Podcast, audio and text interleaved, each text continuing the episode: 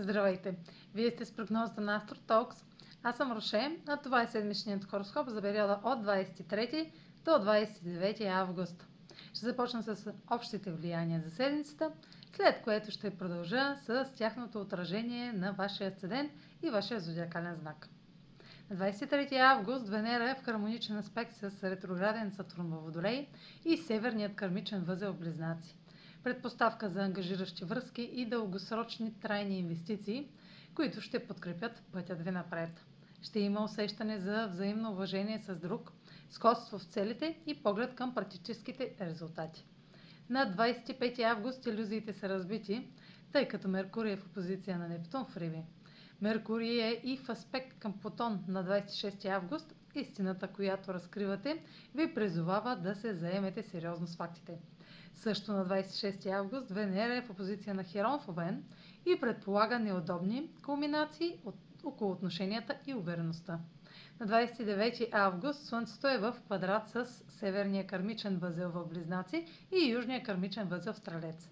Ще трябва да избирате между миналото и бъдещето. Пътят напред е отворен, но има изисквания. А сега проследете как ще се отразят тези влияния на вашия седен и вашия възодиакален знак. Седмична прогноза за Седент Риби и за Зодия Риби. Аспектите на Венера във вашата сфера на споделените ресурси благоприятстват стабилността около домашните финанси и отношения или бъдещето на вашето семейство. Приключване или скрита отговорност могат да бъдат интегрирани с въпроси свързани с споделените финанси, интимността или психологическия баланс. Опозицията на Венера с Херон ще предизвика някои болезнени осъзнавания относно вашите лични ресурси и самочувствие спрямо това, което споделяте или дължите. Доверието може да бъде проблем. Меркурий във вашата партньорска сфера в опозиция на Нептун в Риби предполага, че друг може да изясни някои истини, водещи до разочарование. Въпреки това, това е отлична възможност да преразгледате някои фантазии, в които сте се вкопчили, а аспектът на Меркурий към Плутон предполага, че връзката може да се развие по по-честен начин. Слънцето също в партньорската сфера, в квадрат с кармичните възли, реактивира въпрос от 15 август.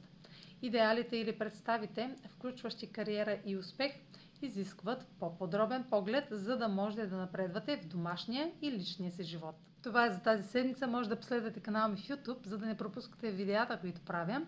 Също така да ме слушате в Spotify, да ме последвате в Instagram, в Facebook.